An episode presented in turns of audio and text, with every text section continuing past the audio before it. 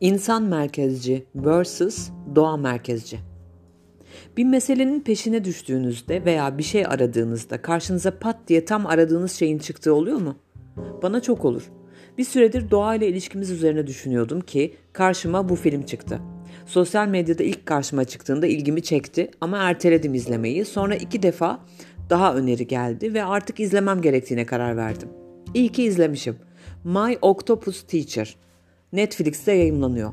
Bir belgesel filmci Craig Foster'ın Güney Afrika'da okyanusa yaptığı dalışlar sırasında karşılaştığı bir ahtapotla kurduğu dostluğun hikayesi. Hem ahtapotlar hakkında çok şey öğrendim, hem bir daha ahtapot yememeye karar verdim, hem de doğayla ilişkimiz üzerine düşüncelere daldım. Filmin bir yerinde Craig Foster kameraya yaşadıklarını anlatırken şöyle diyor. Doğanın ziyaretçisi değil, bir parçası olduğumu anladım. O kadar çok şey anlatıyor ki bu söz. Kurduğumuz medeniyetle doğadan gitgide koptuk. Uzaklaştık. Kendimize ve doğaya yabancılaştık. Artık doğayı ziyaret ediyoruz. Sanki bir parçası değilmişiz gibi. Sadece ziyaret etmekle kalsak yine iyi bence. Zarar da veriyoruz. Sanki doğa bizim bir parçamız, yaşam kaynağımız, oksijenimiz, hayatımız değilmiş gibi. Ne zaman böyle olduk biz?'' Ne zaman bu kadar duyarsızlaştık? Şöyle bir bakarsak tarım toplumuna geçişimizle birlikte Neolitik çağın sonunda kentlerin doğuşuyla insan çevresini, doğayı kontrol etmeye başlıyor. Teknik hızla ilerliyor. 19. yüzyılda bilim ve teknolojinin iyice ilerlemesiyle insan kendini doğanın hakimi zannediyor. Endüstrileşme, doğal kaynakların kullanımı, endüstrileşme ve kentleşme çevre sorunlarının ortaya çıkmasında iki temel etken oluyor. 1970'lere gelindiğinde ekolojik yaklaşımlar başlıyor. Yani insan merkezci bakış kırılmaya, doğa merkezci bakış yayılmaya başlıyor. O günlerden biri de bir mücadeledir gidiyor. Doğanın bütünselliği yani ekosistem kavramı önemli.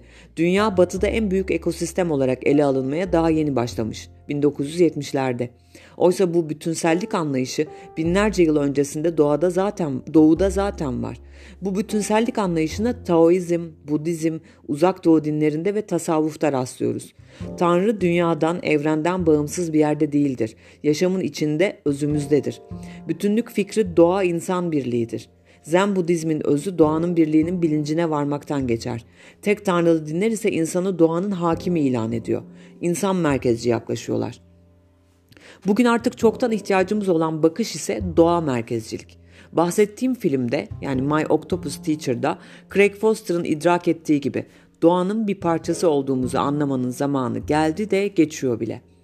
Bir ahtapotla dost olabilir, bir oğlağı köpekleri sevdiğimiz gibi sevebiliriz. Ağaçlara sarılabilir, ineklerle arkadaş olabiliriz. Doğa ve insan bütündür, birdir.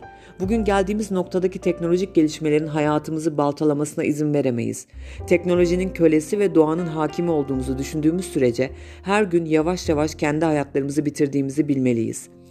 Bu acil hatta geç kalmış bir çağrı. Doğayı korumak, ağaç dikmek, elimizden gelen her türlü mücadeleyi vermek için bir çağrı. Kimimiz hukuki bir mücadelenin içinde bulabilir kendini, kimimiz çevreci bir kuruluşun içinde. Orası bize kalmış. Dünya alarm veriyor. Küresel ısınmanın nedenleri dünya gezegenine yaptığımız tahribattan başka bir şey değil. Sonucunda iklimler değişiyor, kuraklaşıyoruz, yangınlar bitmiyor, kendi sonumuza doğru gidiyoruz. Değiştiğimiz ve harekete geçtiğimiz günlerin gelmesi dileğiyle, sevgiyle.